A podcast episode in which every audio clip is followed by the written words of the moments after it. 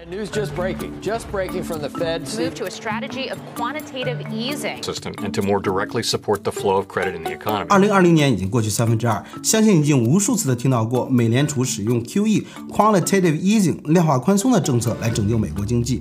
但是很多人对于 QE 呢，只是有一个十分笼统的理解，什么所谓的量化宽松就是美联储大量印钞放水来救市。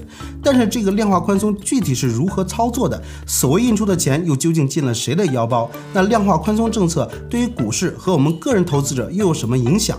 想要知道这些问题的答案，欢迎收看本期的 Money SYZ。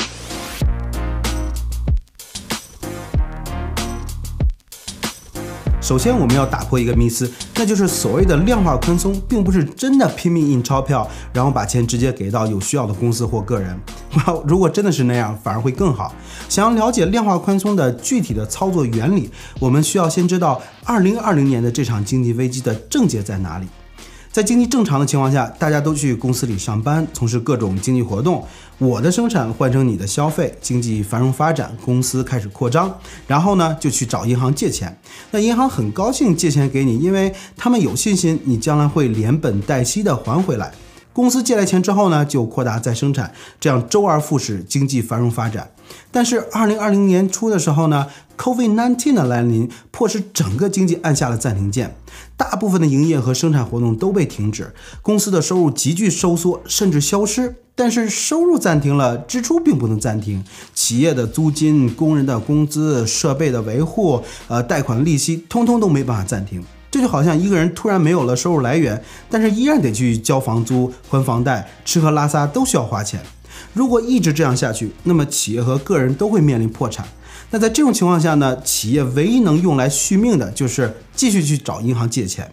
但是这时候银行肯定会捂紧腰包不借给你钱呀，因为银行知道你无法恢复生产，没有收入，借给你的钱大概率还是收不回来，最后银行也会跟着倒掉。这样就造成了一个恶性循环，最后将导致整个呃企业纷纷倒闭，个人逐个破产，这就是我们说的经济危机。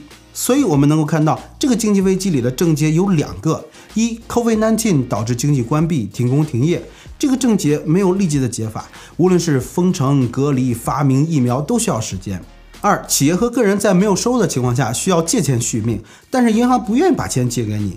那么，如果我们能够想办法让银行把钱借给你，或者说我们直接把钱借给遇到困难的企业，不就可以了吗？这时候，美联储出手了，推出无限量的量化宽松政策。这个量化宽松的政策呢，并不新鲜，它其实存在了很久了。量化宽松其实是一系列金融政策的组合。在通常情况下，美联储量化宽松主要使用的金融政策叫做 Open Market Operation。就是在公开市场上去购买各大银行手上持有的国债以及住房抵押贷款支持证券。那银行把自己手上的这些资产卖给美联储之后，那手上就有了现金。这样理论上，注意我说的是理论上，银行就有钱可以去借给企业去续命。同时的，美联储大量的去购买国债，就会导致国债的价格上涨，那收益率下降，进而就会影响整个市场的利率下降，这样就进一步的降低了企业借贷的成本。那为啥国债价格上涨就会导致利率的下降呢？那这个我们会在另外的视频中讲解。如果你感兴趣，就一定要订阅我的频道。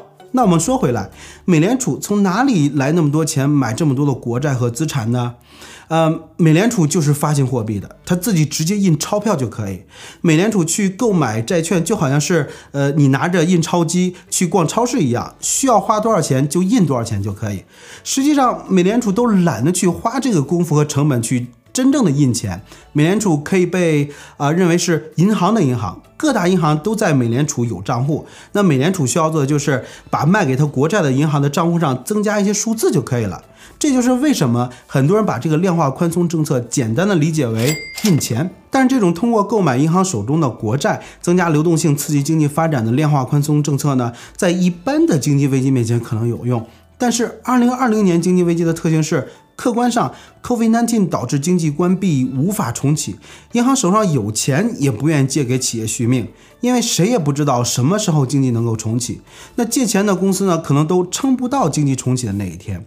甚至由于没有经济活动，银行都可能自身难保。这时候，美联储就要动用手中更多、更激进的工具，印更多的钞票，来进一步的增加市面上流动的资金。首先，银行不是说地主也没余粮吗？那美联储在购买银行手上的国债的基础上，再通过一系列的政策来借钱给银行，降低银行的成本和压力，刺激银行配合政府给企业放贷。呃，然后美联储知道这帮银行的德行，光靠借钱给银行，银行可能也不大愿意直接把钱借给企业。那然后呢，美联储就想办法自己直接或间接的借钱给企业。那使用的方法就是直接在一级和二级市场上购买企业债券，对应的两个具体的金融政策的名称分别是 Primary Market Corporate Credit Facility（PMCCF） 和 Secondary Market Corporate Credit Facility（SMCCF）。那这里简单说一下什么是一级和二级市场。所谓的一级债券市场，就是企业在新发行债券的时候呢，是直接卖给投资银行的。换句话说，企业发行债券借钱是在一级市场。所谓的二级市场，就是那些刚才提到的投资银行，再把这些企业的债券零售出去，卖给其他的机构或个体，相当于二手卖出去。所以呢，这叫二级市场。我们大部分人理解的债券的交易呢，其实都发生在二级市场。这和股市非常类似。那美联储在一级市场购买企业债券，就是直接的购买企业新发行的债券，也就是相当于美联储直接借钱给企业。而且美联储去买这些新发的企业债券的时候呢，是要求自己是 sole buyer 唯一的买家，其他的投资银行就不要来这里蹭油水了。那所谓的在二级市场里去购买企业的债券呢，就是去购买呃市面上已经在流通买卖的企业债券，以及包含呃债权类的基金，呃比如说呃那种 bond ETF。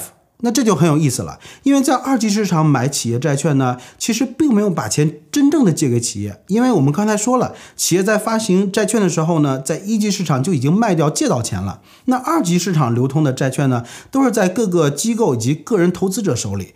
那美联储从这些人手里买走这个企业债券，就是让华尔街和投资者把手上存在风险的债券呢，呃，转移给美联储获得现金。所以我们老说，呃，美联储救市救的是华尔街，那这就是一个明显的例子。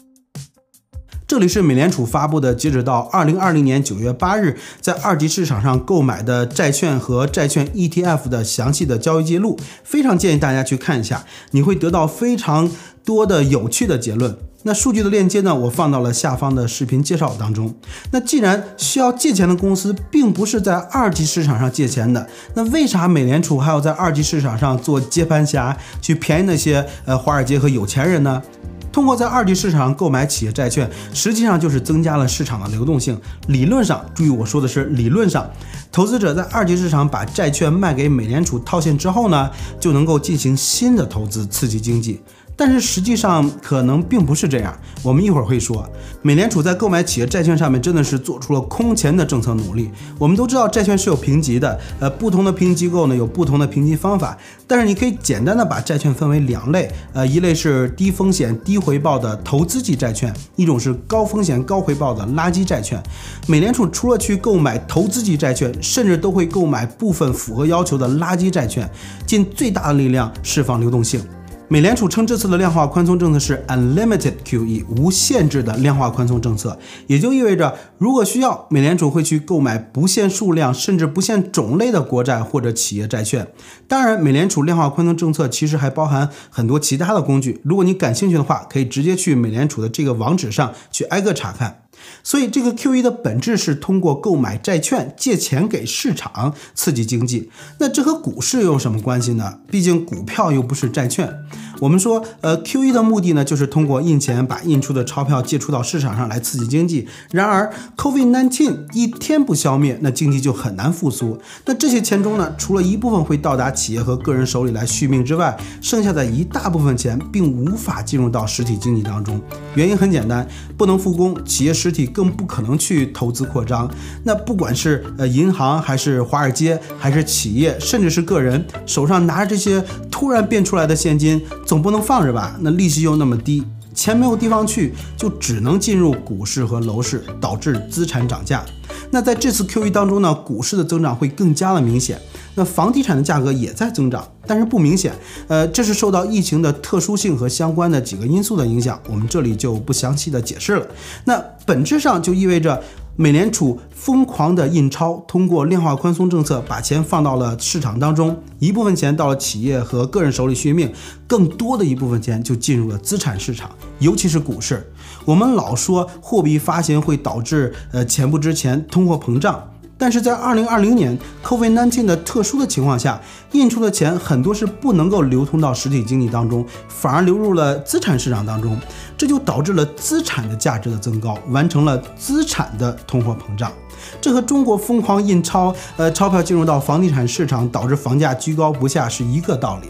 呃，美国是股市，中国是房地产，都吸纳了大部分的新创造的货币。那美联储的无限 QE 政策对我们个人投资者会有哪些影响和启发呢？市场谁也无法预测，但是可以明确的是，现行的政策大环境是美联储要不惜一切代价保就业、保经济、救市场。更多的钱会被释放到市场当中，你所期待的呃长期的股市的萎靡不振可能不会到来，资产的增值是一个大概率事件。所谓的大水漫灌水涨船高，也就是这个道理。作为个人投资者，呃，如果能够在资产市场中有投资，会是一个明确的选择。这就印证了为什么在年初股市大跌之后，迅速能够完成 V 型反转。但是同时，由于流动性的增加，资金能够去的地方有限，那么股票市场里。就流窜着各种投机和操纵股市的资金，那庄家拥有大量的资金，能够掀起更大的风浪，股市的波动性也会大概率的提高。我们小投资者如果被庄家带着节奏去呃追涨杀跌的话，大概率会被割韭菜。就在录制这个视频的时候，美国股市就已经在完成了微型反转之后，又开始了持续将近一周的抛售潮。所以，越是在这种特殊的情况之下，我们越是要抱有长期投资的心态，小心的走好每一步。好的，感谢你收看本期的 Money S Y Z 的视频。如果你觉得我的节目对你有帮助，欢迎订阅点赞，我会制作更多的此类型的节目。祝你好运，那我们下次再见，拜拜。